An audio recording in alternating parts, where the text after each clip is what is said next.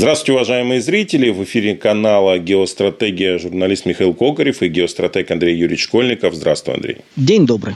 Давай еще раз расскажем людям о твоей книге, э, ну, не новой, а дополнительном издании – где продается и так далее, потому что в комментариях спрашивают, не знаю, почему по ссылкам перейти не могут. Она выпал, вышла из э, типографии, напечатали, первую партию склеили уже, ну просто для понимания, такие книги, конечно, клеить надо, поскольку это энциклопедическое издание, э, в два раза по размеру больше обычной книги, и можно ее приобрести, ну давайте не будем подробности, ссылки под э, роликом, ссылки на телеграм-канале в закрепленном сообщении. Нажимайте туда. Первые книги начали уже отправлять именно из Питера, поскольку он там сначала допечатывается, ну там напечатается. Дальше я на этой неделе лечу туда и весь день, господи, всю неделю буду сначала на Мэфи, потом э, подписываю книги, потом, соответственно, еду в дом отдыха под Питером, то есть всю неделю я там.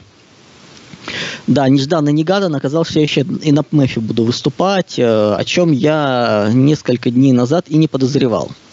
Ну вот вот так. Из серии звезды так сложились, э, что мне что отказ... ну есть ситуации, когда отказываться не является логичным и правильным, даже если вам не очень хочется ехать. А когда я узнал, сколько стоит участие обычных людей, которые вот хотят э, туда поехать, э, и понял, что с экспертов деньги не берут, ну, ну, в общем, давайте так. Я решил, что экономии это не назову, но когда люди платят миллион за то, чтобы просто участвовать в всех мероприятиях, а я на халяву буду там ходить, но оно того стоит про, как, сфотографироваться на фоне эмблемы, выступить с докладом. Не знаю, можно ли будет доклад вывешивать в общественное пространство или нет, это я узнаю. То есть, как бы тут э, подготовлены, тогда будем смотреть. Ну, плюс, собственно говоря, я думаю, в одном из ближайших роликов я повторю основные там тезисы того, что я рассказывал, ну, просто для общего понимания. То есть, я не знаю, плюс я не очень понимаю вообще, как это работает, поскольку вот мне прислали описание того, где я выступаю, там какая-то странная приписка, что вход только по именным приглашениям. В общем, я ничего не понимаю. Поэтому вопросы эти задавать э, не нужно. Что это такое, я тоже не знаю. Ну, постфактум расскажу. То, что будет можно, да. Дальше что у нас? Э, книжка, собственно говоря, да, книгу по ссылкам заходите, покупайте, смотрите. Если вы покупали книгу полгода назад, э, не надо, это оно же, сделанные, просто исправлены орфографические ошибки, плюс чуть картинки поправлены. Все. Ни одного нового абзаца текста не добавлено. Вот для понимания, чтобы ну, не было желания серии вот покупаем, вот что-то новое будет. Нет, нет. В этой книге нет. Вот следующее будет полностью новое, но это потом. Это уже будем по осени рассказывать. Э, я ее дособираю, посмотрим. Так что это вот основное. Ну и, собственно говоря, если кому кто-то случайно наш смотрящий будет гулять на ПМЭФе, вы можете там меня даже найти. Я не знаю, что это, не знаю, как это выглядит. Ну, ну давайте так. Э, ну, съезжу, в общем. Ладно. Давай, да, закругляться с этими вопросами. Да, ну, а, да, ну книги начали уже отправлять, собственно говоря, я подписываю те, которые в Питере подписываю на этой неделе. Я думаю, как раз я вернусь из в Москву, через неделю приедут книги и в Москву на Аврору, и я тогда приеду и на Аврору подписывать. То есть... Э, к нашему конфликту с Западом на нашей Украине. Вот перейдем к этому, да. Э, мы помним все, как начиналась э, чуть больше года назад специальная операция – Помним, что зашли с нескольких сторон, малыми силами, и это удивляло. Удивляло, что вполне возможно российская армия может э, достичь тех целей, которые она достигла. Но, как я и тогда, и сейчас э, понимаю, задача была всего лишь принудить да, к некой капитуляции ну, Киев и Запад в том числе, не принудили. Как ты считаешь, а э, являлась ли это ошибка? И следующий вопрос на всю тему, а, а были ли у нас ошибки в данном конфликте э, с Западом, и есть ли ошибки Запада с нами? Ну и самый главный вопрос, который всех интересует, когда же мир, на каких условиях и кто его будет подписывать? Хорошо, да, давай, действительно, тема такая подводящие итоги, мы уже более года все это наблюдаем и можем собрать некую картинку. Причем очень забавно то, что эта картинка, она красивая. Она многоходовая, она сложная, и как стратегу, как геостратегу, ну, действительно красиво. В чем проблема многих комментаторов? Давайте как абсолютно всех комментаторов, 99,9% э, э, люди почему-то не ну, слово стратегия, она вроде как понятна, она красива, мы вот все что-то подчитали, и дальше начинается сплошной блуд. Поскольку почему-то ну, почему как, господи? Потому что нужно читать э, книжки, глубокие первоисточники смотреть, потому что нужно смотреть исторические примеры, историю смотреть, а не перечитывать э, фразы яркие, статус, грубо говоря, не воспринимать стратегию как переписывание Клаузевица, Суньзы или уже называется геостратегов, начиная там с Данилевского и далее, уходя вот до современных, там, вплоть до Жака Атали, елки-палки, вот таких вот даже вот, переписывая их отдельными цитатами уровня статуса ВКонтакте и твитов. Вот проблема в том, что у нас почему-то стратегии воспринимают именно так. То есть люди не читают, люди не разбираются, не анализируют, они исходят из очень кратких, емких фраз – на которых все строится, не понимая, что это все равно, что жить по пословицам. Ну, условно, есть две пословицы. Сделал дело, гуляй смело, работа не волк, в лес не убежит. Они обе рабочие но в разных условиях. Вот люди очень часто воспринимают стратегию именно вот по таким вот выдернутым цитатам, красивым фразам, ярким, емким, не понимая сложности, не понимая красоты. И когда ты начинаешь смотреть наших дебильных комментаторов э, различных, просто уже, ну, у меня слов уже называется, хочется нецензурно начать объяснять, поскольку когда люди считают, что красивая стратегия это детский мат в три хода – или стратегия – это битва, которая выиграна до ее начала, а все, что нет, значит, это дикие ошибки, по-другому, вот, и вот вы виноваты не смогли, но это воспринимается как, э, ну, с, ну, интеллектуально ты понимаешь, откуда это идет, эмоционально у тебя вопрос, э, дяденька, ты дебил? Как вообще такое может быть? Стратегия – это противостояние равных. Или это игра с более сложным, в более сложных условиях, более сильным соперником или сопоставимые силы. Но это не игра гроссмейстера и третьеразрядника. То есть нет такой дикой разницы. Это тогда не стратегия. Это тупо тактика, оперативная деятельность, проламывание за счет текущих резервов. Здесь нет красивой игры. Поэтому, когда начинаются рассуждения о том, что мы там правильно делали, что-то неправильно делали, не понимая всей картины – ну, друзья, мы много раз рассказывали про стратегию «Осажденная крепость», что Россия действовала в ограниченных условиях не имея возможности ни в 90-е, ни в нулевые, да даже последние годы выходить за пределы неких э, границ. Просто потому, что Запад доминировал, что мир-система, где есть метрополия э, западная, Соединенные Штаты с э, сателлитами, она не позволяла что-либо сделать, выйти. Мы весь 21 20-21 год мы были вынуждены играть в принудительную медицину, в борьбу с потеплением и куча еще других инклюзивных капиталистических этих э, идиотий.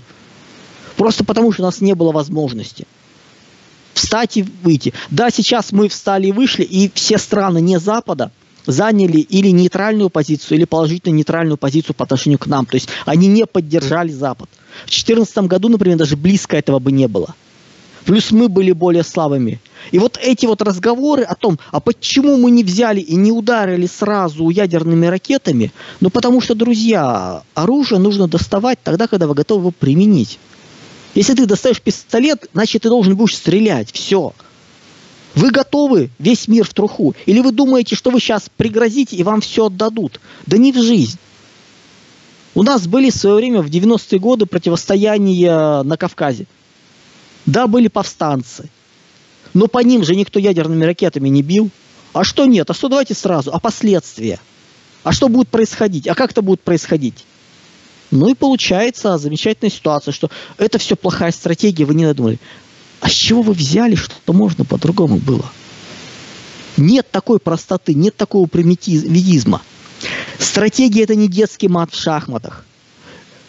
Это громадный турнир, турнир, растянутый на годы, с кучей вот этих вот э, партий, э, с разными заходами, вариантами, с игрой в непонятных условиях. То есть это плюс в реальной жизни это не шахматы. Реальная жизнь это множество досок на разных правилах. Где-то шашки, где-то нарды, где-то Чапаев, где-то драконий покер идет, вот это вот все. И это все смешано. Плюс игроки меняются. На, одном, на одной доске вы против играете, на другой доске вы союзники с этим э, игроком. И вот это вот все сложная игра. А мы тут начинаем рассуждать, почему у нас вот здесь конкретно нет таких результатов. Мир сложнее. Если вы, ну просто говорю, проблем, в чем прелесть этой всей ситуации? Четкий анамнез. Стало ясно, кто есть кто. Кто словоблуд, ритор, не понимающий сложности, который готов бросаться за любые э, разговоры, любые инсайды, выхватывая, вот съедать все, что только можно, а думать пытается. Не в том смысле, что люди не ошибаются. Люди думать пытаются, объясняя логику, понимая почему, пытаясь найти сложности – не из серии «они дебилы, они трусы, они не понимают, сейчас я им все расскажу».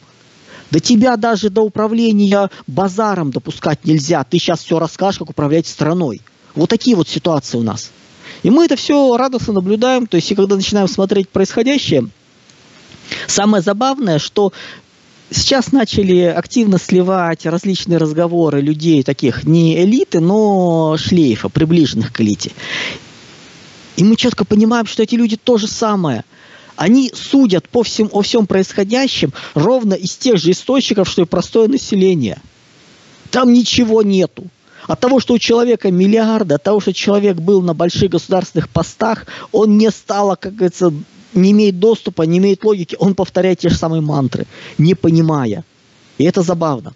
Владимир Владимирович 8 марта этого года, общаясь с женщинами, э, у которых э, мужья, там, дети на специальной операции, э, сказал, что на самом деле, наверное, нужно было начинать раньше. Может быть, и не было такого большого количества жертв.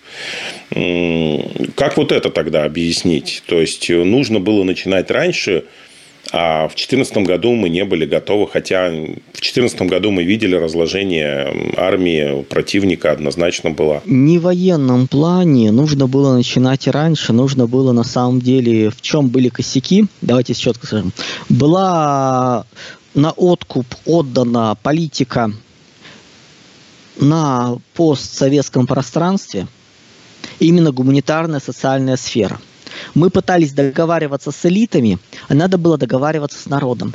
Надо было поддерживать его. Не, нельзя было делать так, чтобы когда у нас шел Петр Порошенко, и у нас тут в больших кабинетах рассказывали, что он абсолютно наш ручной, ну, потому что он единственный из тех олигархов в тот момент, который приезжал на приемы в российское посольство, который делал вид, что он вот вообще тут называется душка такая. Не нужно было верить всем этим э, чудным э, украинцам, э, таким, которые, начи, начиная вот во главе с Медведчуком и далее, которые рассказывали про другую Украину. Вот это косяки. Это нужно было чистить жестко и четко. Вот это было упущено. Не в том смысле, что нужно было начинать военную операцию, в том смысле, что зачищать нужно было раньше внутриполитической линией заниматься, не отдавать ее на откуп. Что делали в свое время на Украине все президенты? Они приходили на прорусских лозунгах, дальше плевали на все обещания, загребали себе финансовые активы, ресурсы, отдавали националистам социальную гуманитарную повестку серии «Ерунда какая, там денег нету». Там денег нету, подписали, ушли, забыли, разбирайтесь. И радостно жили из серии «Все так будет». То есть это не уровень государственного мышления. Это уровень э, главы сельского местечка, который искренне считает, что он э, хитрее одесского равина и живет в этом, не понимая, что на самом деле он ни черта в этом не разбирается. И на долгий срок их всех обыграли. И мы не лезли в это. И мы не участвовали. Не в том смысле, что нужно было начинать военные действия раньше. Нужно было вопросы решать раньше. Вот это да. Но давайте все-таки не будем, как бы тут э, вопрос, э, где накосячили, тут даже вариантов нет, тут все понятно. Нужно было жестко, четко вести, еще не потакать не верить всевозможным там Януковичам э, и прочим товарищам, что вот у них они контролируют, они сделали, которые пытались играть в многовекторность заигрывали, а именно вот тут жестко брать за гланды и требовать правильной политики. Не слушая их разговоры, еще какие-то вот вещи. Вот тут надо было. И тогда многих вещей бы не было.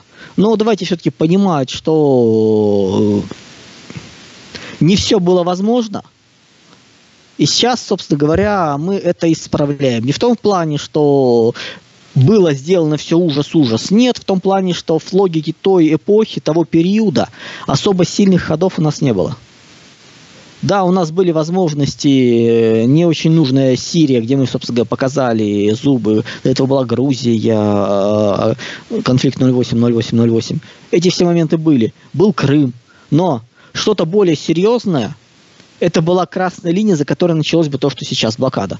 В свое время, когда малазийский Боинг сбили, его не просто так там сбивали. Его сбили, чтобы потом обвинить в этом Россию и начать процесс и вывести ее за из поля э, общественного, то есть вплоть повторить ситуацию с Ираком. Ой, не Ираком, а Ираном. А может и Ираком с бурей в пустыне. То есть вот такая логика была. Была заготовка под это. В какой-то момент не решились. Остановились когда начинают рассказывать, что вот приезжал швейцарский э, банкир и рассказал, друзья, а почему вы думаете, что когда приезжали и рассказали, это были именно личные доходы? Может быть, просто показали картинку, какая будет дальше? Что дальше будет с санкциями? Что дальше будет с блокадой? Показав связанность в мире и сказали, что будет. Извините, если бы в 2014-2015 году были введены те же э, ограничения, которые введены были сейчас, в 2022 году, мы бы не выжили. Нам бы первых 9 месяцев хватило бы за глаза. У нас бы встало все. Мы очень были интегрированы, связаны, не подготовлены. Вообще не подготовлены. И тогда был бы, извините, только дикий прапор. Весь мир в труху по центру понятия решения. Причем непонятно еще почему. Ну, время прошло. Сейчас мы идем в той логике, которой идем.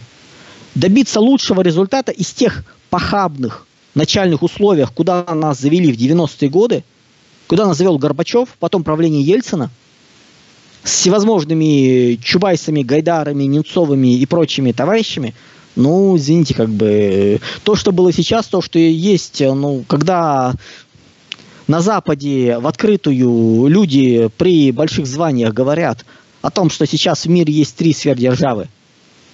США, Китай, Россия. Не на уровне уже даже военных концепций, а просто говорят. И это понятно. Россия в течение более чем год – живет в блокаде от Запада и чувствует себя хорошо. Для понимания называется, вот, вот как это происходит. И проблема всего происходящего в том, что Запад э, время играет против него. Он просто рассыпается. Все империи когда-то падали. Римская империя, Советский Союз рассыпался. Вот сейчас так гибнет империя США – Мир Пакс Американо. Мы много раз объясняли, повторять сейчас не будем, почему. И в чем происходит. И то сопротивление, которое было сейчас, его интересно смотреть в динамике. Просто по этапам. Давайте по этапам временным пройдемся, а, показывая, как меняются требования сторон друг к другу не нужно обращать на это серьезное внимание. Требования меняются всегда. Германия и в Первой, что во Второй мировой войне до самого последнего момента выдвигала дикие требования по миру, как будто она побеждает. То есть полностью игнорируя все происходящее. Там за несколько недель до окончания, до капитуляции, по сути, в Первой мировой войне, до признания поражения, Германия требовала себе чуть ли не всю Европу вообще не смущаясь. Поэтому то, что кто-то заявляет, э, не нужно обращать внимание. Важен результат. Давайте пойдемте по результату. Какова цель России? Что Россия требует? Что Россия хочет? Собственно говоря, эти все вещи были озвучены в конце 21-го, начале 22 года. И по-хорошему ничего с тех пор не изменилось. Вот реально ничего. Вот принципиально все определено там. Первое – это независимость. Вот реальная независимость от Запада. Уважение, отделение зоны влияния, это все там. Дальше признание новых границ. Тогда это был Крым и независимость ЛДНР. По сути, сейчас мы говорим о всей Новороссии, и чем дольше, тем больше смещаются границы. То есть принципиально это ничего не меняет. Признайте границы по факту, как мы их э, себе нарисовали, как мы их считаем. Вот что требование. Следующий момент. Восточная Европа демилитаризованная буферная зона. В военном плане. В экономическом делайте, что хотите. В военном плане пусто. Ну и неприкосновенность элит.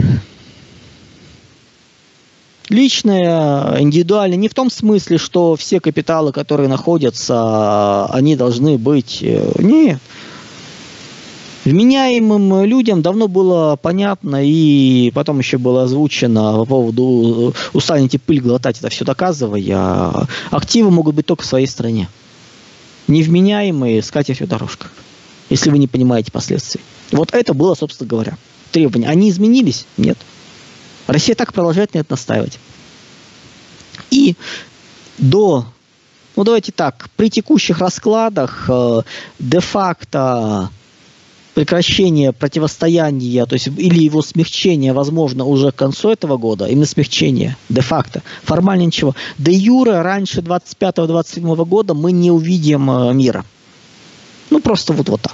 То есть противостояние с Западом и 25-27 год, дальше там уже им будет э, не до нас, Европа будет уходить в катастрофу нырнет, э, Соединенные Штаты будут заниматься Юго-Восточной Азией, Китаем. А плюс еще очень важный момент, э, то, что они требовали от нас э, отказ поддержки Китая. То есть мы должны были не помогать Китаю в противостоянии нейтралитет, а лучше отрицательный нейтралитет. Это были требования, как не, это не на, это их требования. Вот наша, соответственно, неприкосновенность, то бишь независимость, э, новые границы, демилитаризация Восточной Европы, неприкосновенность элит. Все. Даже требования по поводу отмена ограничений свободной торговли и прочее этого не было. У них требования были другие. Первое требование с их стороны, с стороны Запада, собственно говоря, было, это отказ от поддержки Китая в грядущем противостоянии. Следующий момент был, э, соответственно, сдача ЛДНР. Крым под вопросом ЛДНР должны были сдать. Ну, собственно говоря, к этому все и шло. Мы смотрим сейчас, сколько, э, как выглядит армия киевского режима. Вот это планировали одним ударом за несколько дней, проще говоря, смести все. А ополчение бы не выдержали такого удара. Ну и следующий отказ от экспансии и расширения влияния.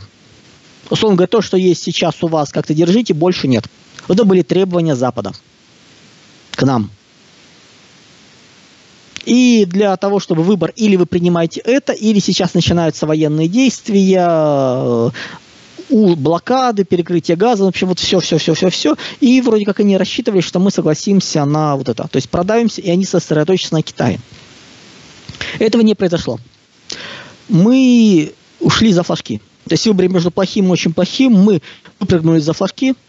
Выборов очень плохое, но абсолютно другое, имеющее шансы стать хорошим. Ну, то есть, грубо говоря, сломали им загонную охоту, логику.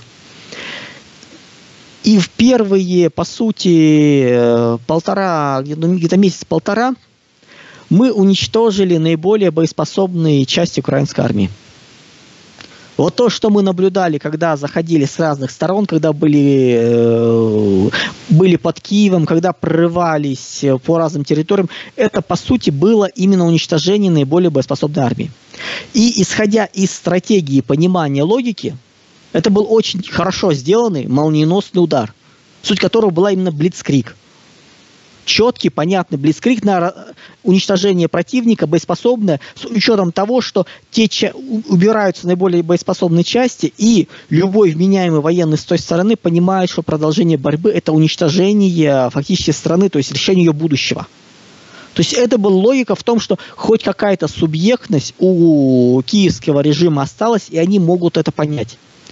И когда было соглашение в Стамбуле это как раз была, по сути, сдача Киева на эти, на эти согласия. То есть Киев согласился с этим. Вот если смотреть на ситуацию изолированно, По сути, мы достигли целей изначально поставленных. Но вмешался Запад. Первым делом он э, врубил весь санкционный режим блокаду. То есть он шага на два, на три опередил события. То есть он сделал то, что нужно было делать в ближайшие 9 месяцев постепенно. Ведь они разом это сделали. И этим самым они на самом деле нанесли удар по себе. То есть обратная связь. Вот если бы Россия сразу, то есть Россия выиграла Блицкрик в военном плане, но Запад выиграл бы Блицкрик в торгово-экономической войне, они бы получили ресурсы для разграбления России, не такие большие в рамках мира, не принципиально, но они запугали бы всех э, фрондеров и желающих сопротивляться, жестко запугали и позволили бы себе на несколько еще, ну, там, год, полтора, два продлить то состояние, которое было. Все бы очень быстро забыли про то, что они сделали. Ну, поскольку в свое время это мало чем бы отличалось, например, от ударов по Ираку. Даже буря в пустыне. Это была бы экономическая буря в пустыне. Быстрая, молниеносная, которая показала бы, что, несмотря на все, Америка сильна. Она способна любого несогласного поставить на место. И этого не произошло. То есть, собственно говоря, поэтому они не дали Украине э, пойти на Стамбульские соглашения, подняв, во-первых, ставки, делая для России этот вариант невыгодным, плюс дальше остановив э, Киев, не дав им возможность. И с апреля где-то по ну, конец лета, начало осени 22 года был следующий, второй этап противостояния. Если на первом этапе мы уничтожили наиболее боеспособные части э, киевского режима, то на втором этапе с апреля по август мы уничтожили всю подготовленную армию в 14, с 14 по 21 год. Просто не было никого. Плюс изначально накопленная техника. То есть вот вооружение, которое было изначально, по сути, украинская изначальная армия закончилась в э, концу лета. И для этого как раз вот тех самых там 150 тысяч, э, которые были направлены, их хватило. То есть, по сути, эти 150 тысяч перемололи всю армию киевскую, которая там была. И по-хорошему на этом вот можно было уже заканчивать. Собственно говоря, раз, когда разговоры о этом и шли, что да, Запад поставляет, поставляет боеприпасы, но это ограничено, и на этом сопротивление заканчивается. Требования в этот момент у Запада сильно выросли. Они начали опять повышать ставки, то есть в требования пошли либерального реванша – появился разговор о выплате контрибуции, и для полной гарантии они стали требовать, по сути, ну, в условиях, э, ну, называю вещи своими именами, трибуналом над российским, российской верхушкой во главе с Владимиром Путиным. Это вот уже появилось э, в, по лету, ну, летом 22 года. И тогда стало понятно, что ситуация... Плюс они начали накачивать э, оружием не просто боеприпасами, дизелем и так далее. Они начали накачивать оружием, то есть по всему миру скупали советское старое вооружение, вот, которое поставлялось туда, просто скупали, потому что местные умеют пользоваться только им. И это все начали гнать туда. Пошла дикая мобилизация всех и вся. Но она, это просто мясорубка по причине того, что даже для того, чтобы сформировать навыки стрелкового боя, по полигону нужно, до механики довести, по, по полигону нужно бегать, э, ну, месяца 4, наверное.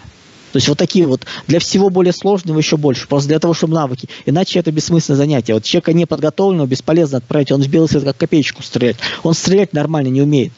Он не знает, куда встать, как сделать. Краси... У Ремарха есть на Западном фронте без перемен. Ветераны выживают после каждого боя, а новобранцы гибнут. Ну, потому что ветеран знает, куда встать, как подойти, что сделать, на каких-то вот мелочах. А новобранцы нет, у них этого опыта нет. И получается мясорубка, через которую, собственно говоря, киевский режим и запустил этот э, момент. Они загоняли тербатальоны, загоняли мобилизованных. И по сути вот этот принцип. Первая линия, выжили, возвращаются на вторую чуть передохнуть, идут на третью подготовленные части. То есть в бою, то есть время подготовки резко сократилось, это абсолютно бесчеловечные вещи. Небольшая подготовка, и вы начинаете с третьей линии, вторая, первая, вернули на отдых. Не. Всех на первую линию, выжившие на вторую, на третью, вот вам есть, называется, подготовленные части, которые получили нужный опыт. Но отсев дикий. Вот как это работало. Добавля, добавляем сюда технику, свезенную со всего мира, которую скупили. То есть, по сути, получилось, что за 22 год Россия уничтожила большую часть советской, старой и российской техники, которую продавали во внешний мир и которую американцы смогли выкупить. А выкупали они очень дорого, по хорошей цене. Под обещание, под гарантии, под то, что, ну, грубо говоря, только бизнес, ничего личного. И многие действительно продавали.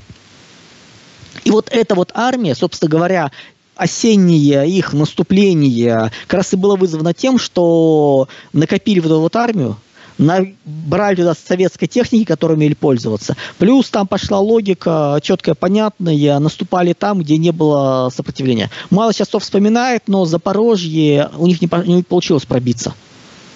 А вот там, где, собственно говоря, защиты не было, ну, это вариант, э, там, где стратегические территории не представляют а смысла, там и защита соответствующая. Да, вы можете там прорваться, но стратеги- на стратегию это никак не влияет. Красивые рассказы про за, ну, занятую территорию, но война идет не за территорию, война идет за разрушение э, возможности сопротивления. У нас идет война с Западом. Мы с ним боремся. Вот то, что вот в рамках операции на Украине военной, операция на Украине военная, это часть общей войны с Западом. И в рамках этой операции, ну не территории вопрос. Кто спрашивает, почему мы топчемся на одном месте? Друзья, посмотрите, где закончилась Первая мировая война, где были линии фронтов, и Германия проиграла. Фронты проходили вне территории Германии, вне территории Австрии. То есть это были внешние территории. Никто не брал Берлин. Просто ресурсы закончились. Возможности вести, вести не было. Все. Япония Вторую мировую войну, да, потеряла Квантунскую армию, да, были удары ядерных бомб, но Япония... Капитуляция. Не просто так, э, там, я, знаете, даже не знаю, как там тысячи или десятки тысяч, может даже больше японцев сделали харакири. Там, харакири, сипуку, вот, вот, ритуальное самоубийство от того, что произошло. Вот, вот Поэтому то, что, ну, давайте четко поймем. Окружить Артемовск, взять его в окружение, и, собственно проблем не было, а, ну, особых. Но, не торопясь, взяв его в полуокружение, долбили, долбили, пристреляли все территории, артиллерия не могла с той стороны подходить, они забрасывали туда войска, и фактически там была мясорубка не было цели взять Артемовск во что бы то ни стало. Была цель максимально уничтожить э, силу противника. И фактически вот эта вот армия, которая мобилиз, мобилизован, мобилизованная армия э, Украины, которая была создана к осени 22 года на мобилизованных, то есть неподготовленных по сути людях, и на советской технике, она закончилась. То есть по-хорошему к, вот к июню 23 года в текущей ситуации эта армия полностью обнулена. Все. То есть вот, вот ее добили, ее дочистили, то есть, грубо вторую армию убрали уже. И требования в этот момент с Украины и, собственно говоря, с Киева, с Запада были еще более жесткие, они еще добавились. Тут уже пошел разговор и про разоружение, э, отказ ядерного оружия, полная зачистка элиты – территориальный раздел, это все здесь появилось. Не потому, что они реально могут это сделать, а потому что их ущерб, западный ущерб, проблемы стали такого уровня, что чтобы компенсировать это, нужно уже вот столько всего. А компенсировать надо много, потому что, во-первых, э, в самом начале произошло разрушение политического единства мира, краха, когда оказалось, что политическая воля США недостаточно для управления. А дальше произошло разрушение экономических э, инструментов. И все. То есть то, те механизмы глобализма, которые поддерживали, оказались, не работали. Что те дыры в балансе Соединенных Штатов, которые закрывали арабы, китайцы, индийцы, мы, ее никто не стал закрывать. Ее были вынуждены закрывать союзники, у которых самих дела плохи. Европа, Япония, Корея. То есть, грубо говоря, свои заначки они были вынуждены тратить на Соединенные Штаты, на поддержание их э, состояния более-менее приемлемого. И проблемы их таковы, что претензии к России просто неимоверные. Не потому, что чем хуже мы на это пойдем. Нет. Все закончится тем, что 25-27 год мы вернемся к изначальным требованиям России. Но фантазии и желание компенсировать эти вот рост требований – это не показатель того, что Россия слабеет. Это показатель, по сути, того, что у них накапливаются проблемы, и они не знают, как, как их э, минимизировать. И сейчас у нас в июне месяце наблюдается интереснейшая вещь у нас уничтожается уже следующая армия. Скажем так, полноценная третья армия. Первая, еще раз, была армия 14-21 год, которая была в два этапа. Сначала самые боеспособные части, потом, собственно говоря, была проведена мобилизация. Ну, то есть, как бы, первые 150 тысяч введенных русских войск уничтожили армию, которую создавали с 14 по 21 год. 7 лет. Создавали, учили, делали. Вот это, для тех целей этого хватило. Стало понятно, что они не успокоились что они закидывают оружием. Дальше, соответственно, была проведена частичная мобилизация. И под это дело в России начали еще набирать очень большое количество контрактников. Вот то, что мы наблюдаем, то есть, когда говорят, вот еще мобилизация, ну, я не могу называть цифры, но Тито, я не знаю, в общественном пространстве оно есть или нет, поэтому не буду. Но то количество, которое набрано, более чем достаточно для текущих задач. То есть смысла в еще одной волне мобилизации пока нету. Мы сейчас объясним, когда она появится. Если появится. Что у нас получается дальше? Дальше у нас, да, по-хорошему, частичную мобилизацию можно было проводить раньше. Но это была бы логика ну, то есть, грубо говоря, мы показываем э, переход дальше. То есть это примерно то же самое, что вы с самого раннего момента пытаетесь решить задачу привлечения. Ну, то есть у вас есть какая-то текущая задача, ну, вот большой компании, вот вы не можете решить. И вы вместо того, чтобы пытаться ее решить на своем уровне, на уровне там, вашего начальника, сразу бежите, ну, побежали к главе там, какой-нибудь корпорации, в министерстве, к министру с предложением его решить. То есть вы начинаете пытаться применить ультимативные массовые вещи к текущей задаче. Так не делается. Вы не можете каждый раз кричать «волки», повышать статус. Вот проведение мобилизации, даже частичной, в первые месяцы было бредом. Ее можно было начинать в начале, аккуратном начале лета для подстраховки. Можно было даже нее, нужно было контрактников набирать. Вот как набирали контрактников, э, там на сотни тысяч пошло. Так хорошо. Вот увеличение армии, когда было увеличение армии с миллиона сто, по-моему, до миллиона пятисот, вот это нужно было, под это нужно было механизм набора запускать сразу. Здесь затянули. Вот месяц-два потеряли на этом. Но это не в том смысле, что тогда бы не оставили э, там Херсонской области территории. Нет это и не имело смысла. Там территорию, есть территории, которые имеют смысл делать, которые нет. Есть территории, у нас нужно противника. Посмотрите для понимания по поводу линии фронта, вот Сталинградскую битву. Сколько с одной стороны, сколько с другой стороны войск было. И посмотрите, сколько она на карте занимает, вот карте. И дальше начертите вот линию сейчас противостояния, сколько с одной стороны, сколько с другой стороны армии. Просто масштаб поймите. По поводу насыщения линии фронта. Фактически, что мы сейчас имеем? Да, мобилизация месяца два надо было частично проводить раньше. Нужно было запускать контрактников. Но это не было, ну, как бы это было бы идеально. Еще раньше нет. Вот все эти разговоры по поводу первых месяцев войны обязательного, что бред.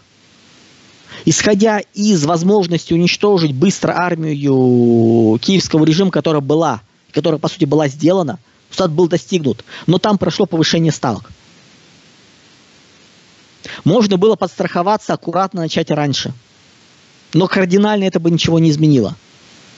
Ситуацию мы сейчас во что бы то ни стало берем и поднимаем, э, делаем мобилизацию всего и вся в самом начале. Это, грубо говоря, ну как э, по любому вопросу, не пытаясь решить на более низком уровне, давайте сразу подключать все ресурсы. Я понимаю, почему это происходит. Для человека маленького, сидящего в рамках своей какой-то области, не видящего всей картину, Все, что у него происходит, это ужас, который нужно решить. И для него это вот генерализация проблем происходит здесь сейчас. Он искренне считает, что вот это самое важное в жизни, и все должны броситься и решать.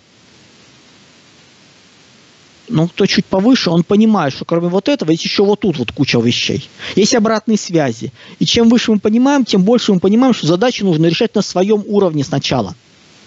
Поднятие задач на более высокий уровень должно быть оправдано, должно быть понятно. Если мы четко понимаем, что да, будет противостояние, глушим его сразу. Но здесь не было этого понятно.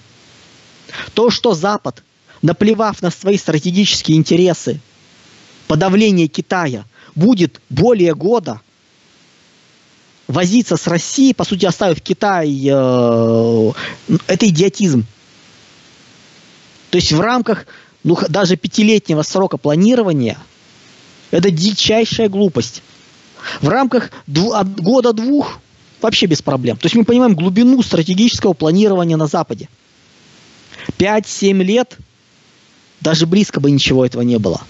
Да, возможно, переоценили. Посчитали, что там все-таки люди дружат с головой и понимают, как это. Нет, не дружат. Они живут не в так, даже не в среднесрочном планировании, они в текущем планировании, по сути, живут. Только среднесрочное планирование говорило о том, что надо было глушить вопросы, связанные с Россией, успокаивать ее и переключаться на Юго-Восточную Азию, на Китай. Там проблемы будут в разы больше. Вот кто, а вот Китай будет ломать мир, у него вариантов другого нет. У него вопрос будет жизни и смерти. Но смотрим то, что смотрим, имеем то, что имеем. И фактически у нас сейчас вот в июне начался следующий этап,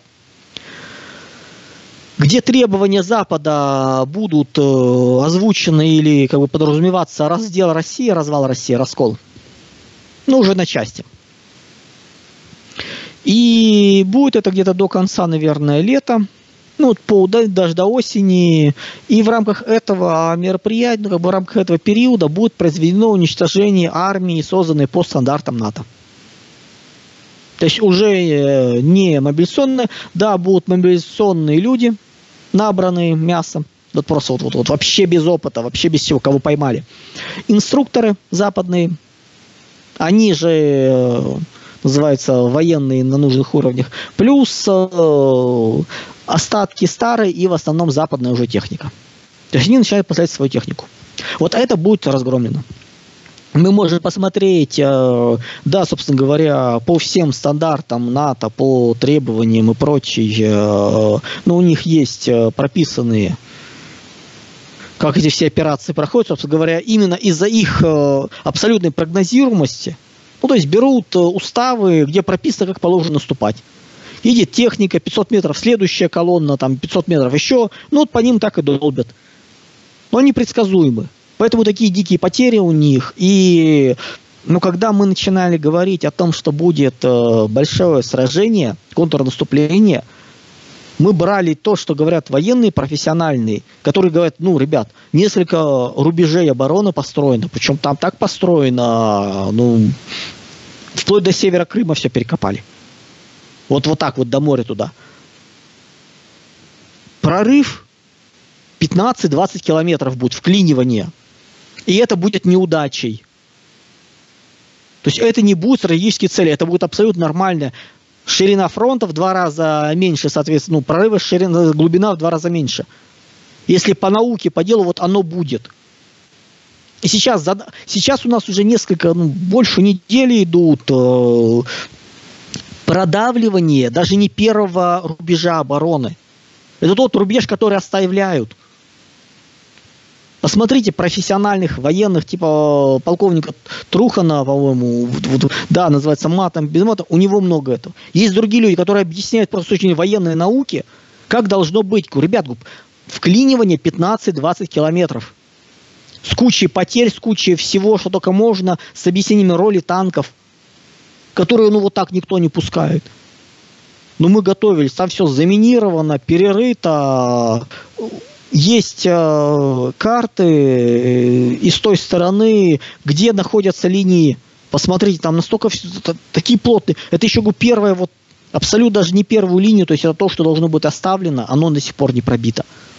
Андрей Юрьевич, сейчас 12 июня идет полномасштабное или широкомасштабное учение в Восточной Европе Air Defense, где ну, воздушное учение. При этом эм, Киев просит самолеты которых якобы не хватает, ну их там действительно нет с их стороны практически.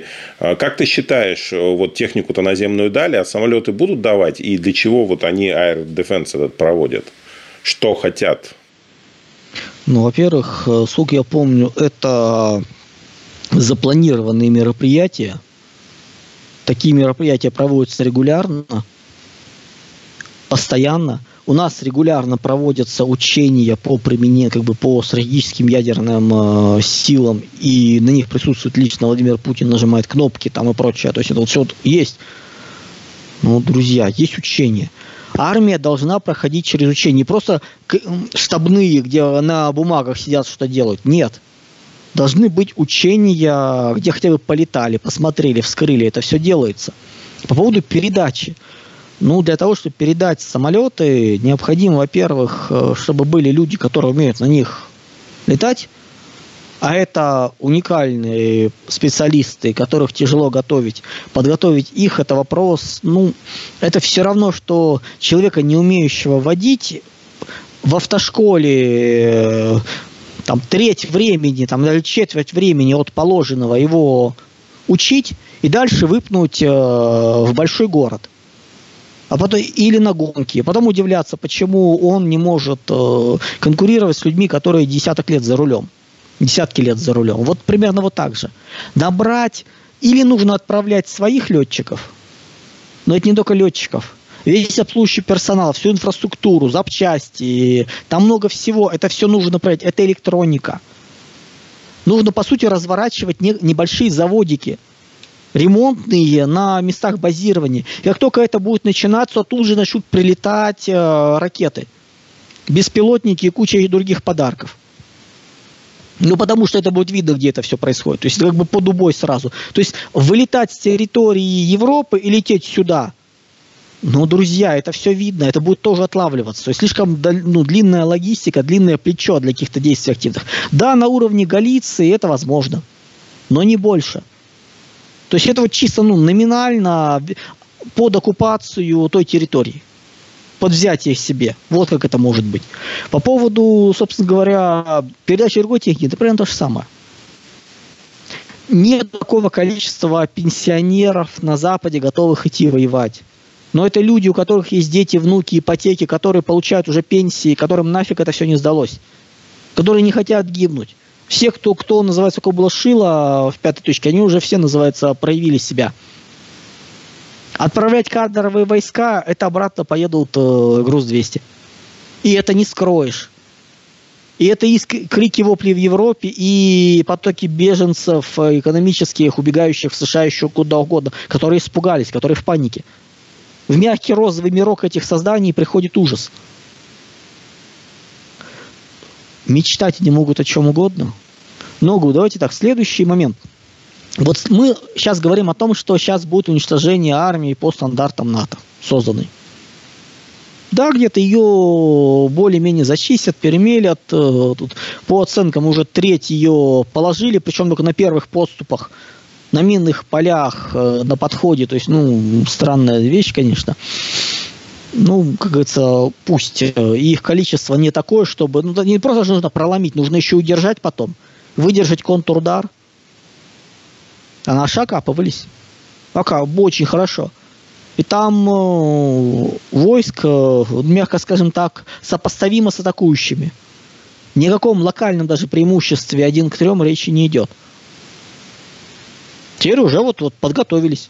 Да, у них, в принципе, от безысходности к, ближе к окончанию этого идиотизма я бы ждал попыток дернуться в Белгород.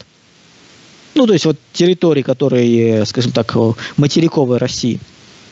Но это уже будет жест отчаяния. И сколько я понимаю, там тоже перека... готовили, перекапывали, закапывали нам, ставили танки как э, ну, боевые узлы и прочее, прочее. То есть там как бы подготовка к этому шла. То есть это тоже прекрасно у нас все понимают, видят и думаю, тут проблем не будет особых.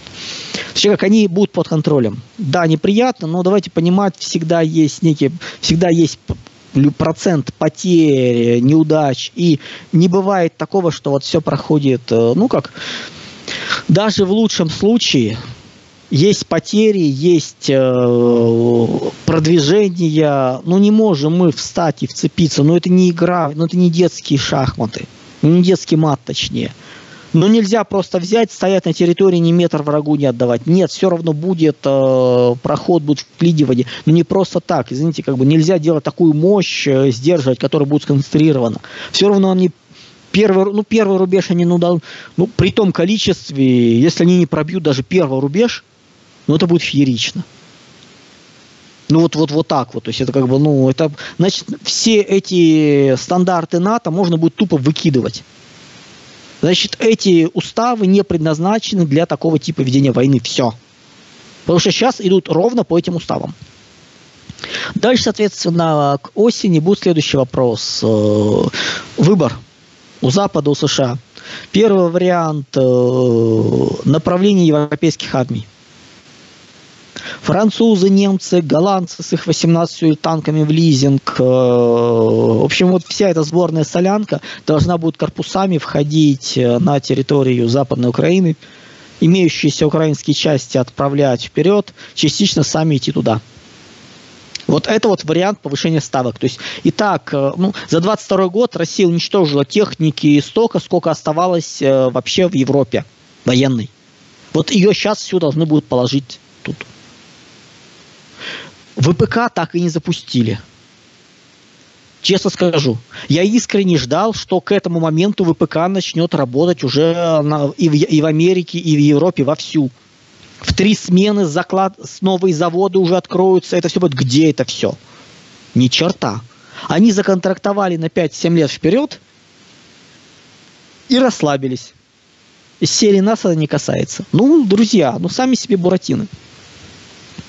Дальше из интересного, по поводу, соответственно, изменений. Смотрим, то есть, ну, или они, грубо говоря, загоняют европейские армии, но тогда это все сдвигается на 24 год. То есть тогда где-то до лета 24 года мы будем наблюдать э, именно ну, продолжение этой всей истории военной. Но по итогам ее в Европе они окажутся армией, Европа э, окажется абсолютно беззащитной перед неоварварами внутренними. То есть, как бы результат, это, это сдвинет время, но результат никакой не даст. Обратите внимание, США свою технику, свои войска даже близко туда не направляют. Они прекрасно понимают, что у них будет проблема, проблема зовется Китай.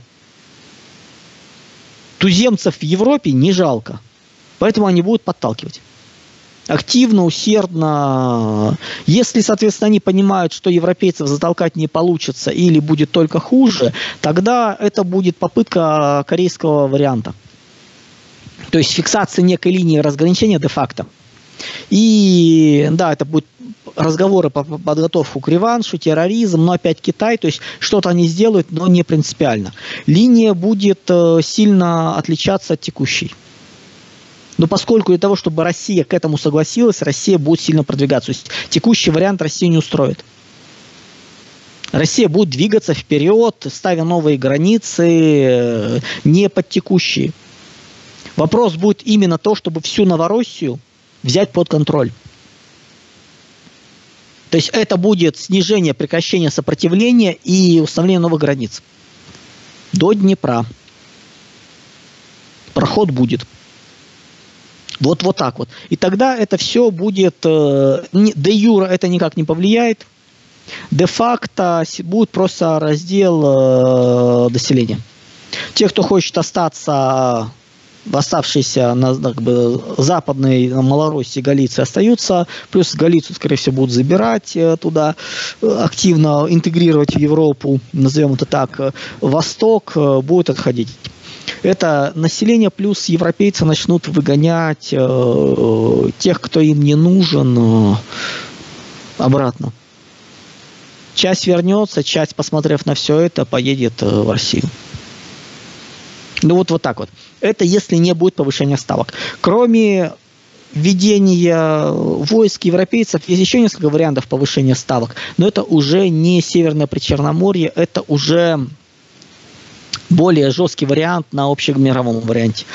История с проливами, тут мы можем поблагодарить Эрдогана, что он э, молодец, победил, и закрытие Черноморских проливов э, ну, уходит из э, ближайшей повестки. Ну, плюс еще есть ряд таких моментов, где они могут сделать. И по-хорошему им нужно все-таки вспоминать про Китай. С точки зрения стратегии для Европы Китай более важен. Поэтому ждем заморозки. И где-то к году 25-27 будет разговор уже о закрытии темы, причем закрывать ее будут хитро. Мы привыкли к тому, что мирный договор должен быть, сейчас все соберутся, подпишут, да черта с два. В какой-то момент все просто забудут о том, что было.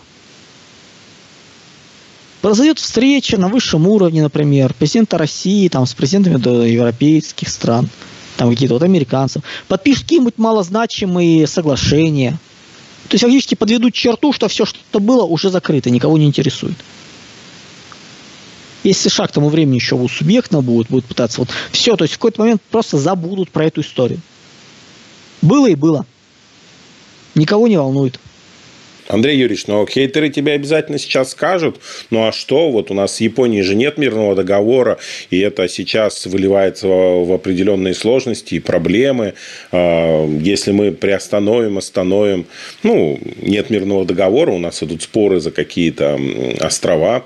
Ну, ну вирту, виртуально пусть спорят сами с собой. А уж про Эрдогана-то тебе э, в комментариях тебя поймали и разоблачили, естественно, в комментариях сказали, да, Школьников сказал, что Эрдоган победит, но сказал, что проиграет парламент, а парламент он тоже выиграл. Эрдоган красиво сделал. Я думал, что Эрдоган 50 э, плюс 1 возьмет в президентских, но не сможет вытянуть парламент. Эрдоган сделал хитрее. Он в первом туре не выиграл, но взял э, выборы парламентские. После чего, собственно говоря, все внимание было на президентские и парламентские, то есть как бы ему позволили посчитать как нужно. И после этого во втором туре, уже засветив все, кто есть, он, собственно говоря, взял президентский. Он поступил хитрее, сильнее. Поэтому я говорю, молодец. Но если вы посмотрите, кто что говорил, тут во все рассуждали о том, что он вообще проиграть должен. Ситуация была очень, ну на самом деле Эрдогану очень помогли западные э, политологи. Дебилы, слов нет. Это полное игнорирование культуры политической страны. То есть люди приехали и начали проводить кампанию, как будто они делают ее в Европе или США. С штампами, стереотипами оттуда – Просто люди, которые были в то время в Турции, наблюдали вот весь этот цирк, они говорят, мы, говорят, общаясь с местными, просто говорят, те говорят, в тихом шоке от того, что это было. Условно говоря, лидер. Я так и не запомнил, как этого Кыл Чилдыл вот этого звали, и слава богу называется, и не надо язык ломать. Э, он обращается к нации, выступает, сидя на кухне, там еще что-то. Для турок Мужчина на кухне нонсенс. На кухне готовит женщина, мужчины не готовят. У них вот, вот и, грубо говоря, для консервативного электората это четкий маркер из серии «Что это за фигня?». И вот таких вот маркеров, идиотизмов было полно. Но это все равно, что когда наши политологи ехали там в свое время на Украину проводить э, выборы, не понимая тонкостей. Тут еще хуже. Поэтому то, что Эрдоган выиграет, это, скажем так, хороший результат. Он с точки зрения стратегии, да. С точки зрения стратегии парламент, не парламент, это на самом деле уже мелочь. Да, это облегчает ему жизнь, не сильно принципиально для нас, но для нас было главное, что он, конечно, выиграл.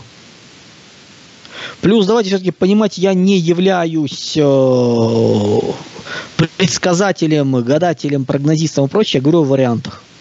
Из всех вариантов я говорю, описывал, что будет, если Роган выиграет, проиграет. И сказал свое мнение, как я считаю, по раскладам. Не политологическим. Я это сказал еще, когда только-только начала, началась, еще выборной кампании толком не было. Когда стало понятно, что мэра Стамбула Эрдоган технично убрал, ну, там, через уголовные дела и прочее.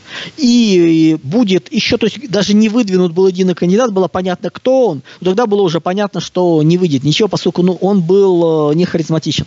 Это очень важно для Востока.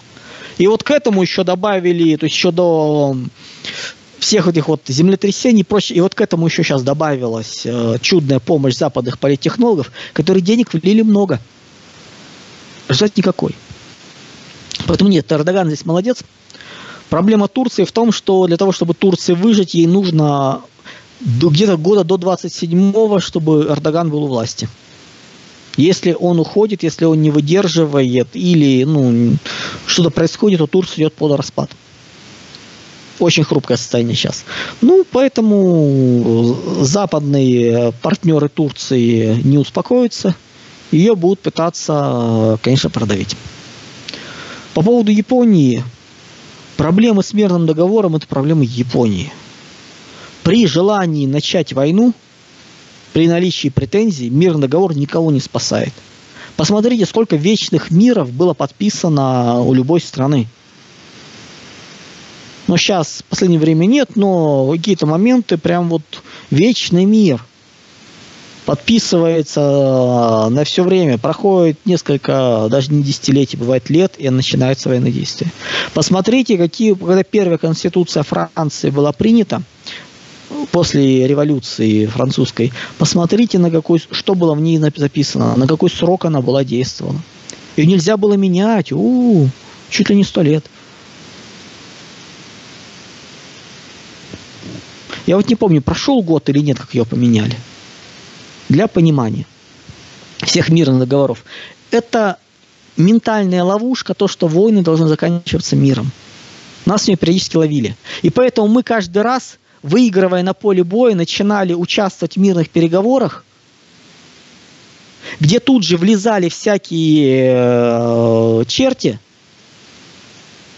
и в итоге они играли в ту логику сидящие на горе обезьяны – Третий радующийся, лиса там, и медвежата, получая боль, не, не участвуя, получая больше всех свои интересы. А мы в итоге отступали. Если бы не этот бред, мы бы проливы взяли бы лет на 100-150 раньше. Как, давай так, лет на 100-150 раньше Турция бы развалилась. Проще вот, вот так вот. И проливы были бы наши. Ну или как э, в войне 812-815 годов, когда Россия получила славу на поле боя, естественно, а англичане получили европейские рынки. Вот и результат. Правильно. Поэтому вот эту вот логику мирных договоров обязательно должны заключаться в лес. Есть решение физически установили, все. При желании нарушить любой мир, любые соглашения была бы сила. Надо, пожалуйста. Нет, замечательно живем без этого. Вот и все. Есть факт о сдаче, есть однозначно навязанные нами решения, мы это считаем своими, своим, ребят. Есть возможность продавить на подписание, да. Нет, подвешиваем ситуацию. Делаем еще хуже. Ситуация должна быть такая. Вы заинтересованы в наличии мира, чтобы мы не продолжали свои действия. И если один-два раза Россия покажет, ну или парочку раз покажет, что отсутствие с ней мира означает, что через какое-то время у нее появляются новые претензии, ну, это любимый метод э, переговоров Владимира Путина. Каждый его последующий обратный аукцион, каждое его последующее предложение хуже предыдущего – То есть он что-то предлагает, от этого отказываются, следующее предложение будет хуже, чем это было. Ну, что могу сказать? Вот надо к этому приучать, что разговоры о мире это всегда возможность для третьей стороны выгадать свои личные интересы и ухудшить э, полученные. С этим надо что-то делать. Ну и такой вопрос, Андрей Юрьевич. Э, докуда будем все-таки идти? Одесса, Николаев или это пока оставлено? Потому что, ну, судя по тому, что в нашей части Херсонской, нашей Херсонской области мы сейчас приняли э, государство, ну, государственные языки русский, крымско-татарский, украинский, э, кажется, что вот эта часть области будет присоединена к Крымскому полуострову. А вообще не факт, не нужно. Да видишь, Михаил, есть хороший анекдот. Ну, как историческая притча. Когда к э, Зигмунду Фрейду пришла дочь э, и сказала, что ей приснился банан, по-моему, Анна дочь, на что он сказал, знаешь, доченька, иногда банан это просто банан. Иногда принятие каких-то местных законодательных актов, человек, как правило, принятие местных законов не несет большой политической выгоды, логики и так далее. Вот и все. Для того, чтобы присоединить Херсонскую область к Крыму, совсем не обязательно принимать решения о местных языках. В случае присоединения эти местные языки становятся автоматическими. Плюс давайте понимать, что то, что записано, что региональными языками являются еще и украинский, и крымско-татарский, не значит ровным счетом ничего. Ну, по причине того, что желающих обучаться на крымско-татарском, украинском нету. Как это произошло в Крыму? Ну, по крайней мере, на проукраинский язык. Сколько там классов удалось насобирать? Ну вот. Сколько нафиг никому не сдалось. Поэтому я бы не пытался что-то в этом высматривать. Э, решения приниматься будут на высоком уровне, к которому люди на местах что-то делающие не имеют доступа. Уж поверьте, общаясь с разными людьми разного уровня, вот сейчас о том, что будет происходить, знает только самый-самый верх. И Дмитрий Анатольевич Медведев, который сегодня поздравил россиян э, этим прифотошопленным флагом на Крещатике, ну, не Крещатик, на площади независимости э, на Украине. Кто бы мне полтора-два года назад сказал, что Дмитрий Анатольевич Медведев – которого мы все помним по правительству, президентству и прочим вещам. Как от его имени будут такое, такие вещи делаться. Ну, что я могу сказать? Э, ну, это весело. Это верно и Умеют, умеют наши элиты вы, высшие в, в, в конкретный толки, тонкий или толстый троллинг над американцами. Ведь для американцев и для западных политиков, ну, то есть по американской системе, президент бывший не бывает. Да, он по-нашему бывший, а он у них действующий, получает все и так далее, и так далее. Дмитрий Анатольевич, он вроде как бы выведен из госвласти, при этом он является бывшим президентом, то есть президентом э, Российской Федерации с точки зрения американской ментальности. Мало того, он вроде не принимает никаких решений и говорит что угодно, но он там заместитель секретаря Совмета Безопасности, то есть э, где-то участвует, что-то обсуждает. И когда такое, это такое, грубо говоря, то, что не может сказать Владимир Владимирович, озвучивает Дмитрий Дмитрий Анатольевич. Мне вот порой так кажется. Да-да-да. Не, красивая на самом деле, конечно, игра. Мы еще будем разбирать явление, как сказать, медведизма или как-то вот как вот, вот слово-то ну, нужно какое-то слово, которое будет обозначать э, вот это вот новое явление на самом деле в э, геополитике, Поскольку такой троллинг, ладно, он, он не совсем тонкий, он э, на грани, а часто за гранью. В то же время он бывает да, характерен э, там, для каких-нибудь, э, ну, для африканских стран, когда-то начали принимать какую-то хрень в э, США, местный э, президент Мозамбика, или, по-моему, Мозамбика, предложил э, Обаме стать его женой, ну как-то вот, вот так вот, то есть такой троллинг, то есть вообще вот, вот это вот такой э, жесткий троллинг, который не сов... в нарушение идет привычной э, дипломатической этики по духу.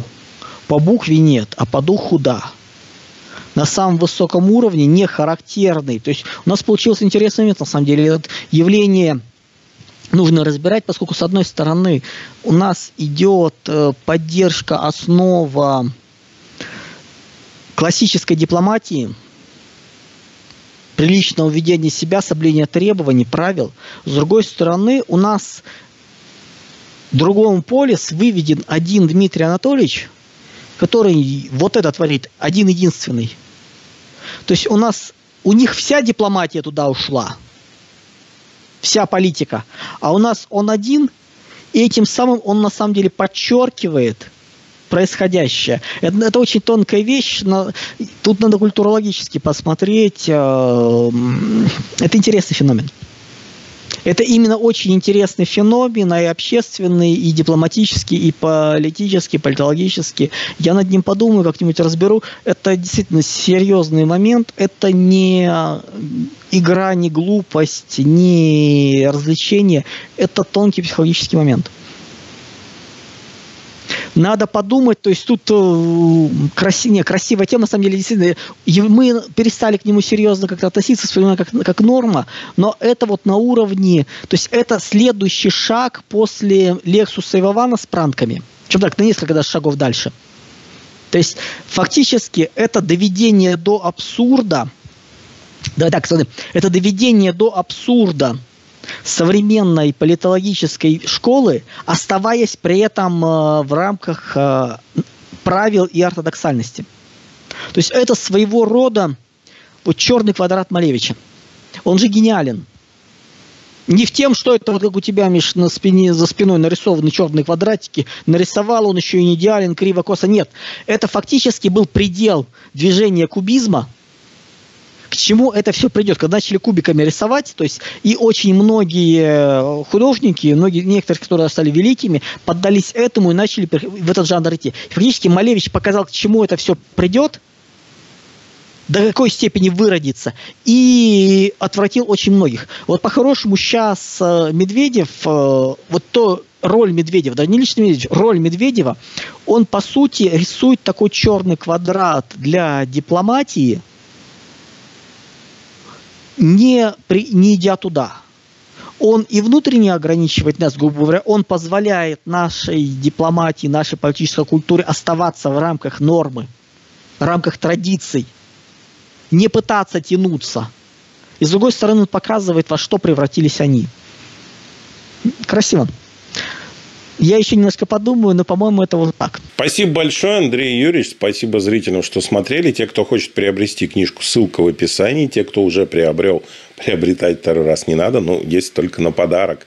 Ну, или для особых ценителей. Кто хочет сделать доброе автору, можете приобретать ее с э, автографами, собственно говоря. Это, вот, тут, вот тут появляются деньги, которые называются «Я получаю за книжку». Да, хорошо, как раз. Если, соответственно, у вас есть книжка не подписанная, вы где-то меня отлавливаете, понятное дело, что подписываю я просто вот так. Тут как бы больше оплата за автографы идет э, сама система и прочее, прочее. То есть вот не в смысл, это не в смысл заработка, это, грубо говоря, ну, доброе дело, и мне приятно. Ну, это, это поддерживает ту же самую «Аврору», потому что туда уходят средства на возможность дальнейшего вещания. Плюс компенсирует Павлу Соколову затраты, которые он тоже на всем этом понес. В какой-то момент э, он, э, когда нужно было, проще говоря, быстро зафиксировать цену на бумагу, полезла, он кинул туда свои деньги. Ну, там разница, понятное дело, не такая большая по месяцам, но все равно, то есть, как бы, ну, скажем так, он э, будучи человеком, который обещал, что сделает и не будет там э, вот, вот каких-то проблем, вместо того, чтобы дернуть меня из серии «Быстро переводи», кинул туда сам деньги и еще и отказывается их забирать из серии, вот когда напечатают, тогда я все возьму, я обещал, я это сделаю. Ну, тут, елки-палки, ну, что я могу сказать. Приятно, когда э, вокруг тебя собираются люди, которые тоже пытаются что-то делать, не исходя там из денег, дохода и прочее, прочее, а для души. Подписывайтесь э, обязательно на телеграм-канал Геостратег, ссылочка в описании тоже. До скорых встреч. Всего доброго, друзья.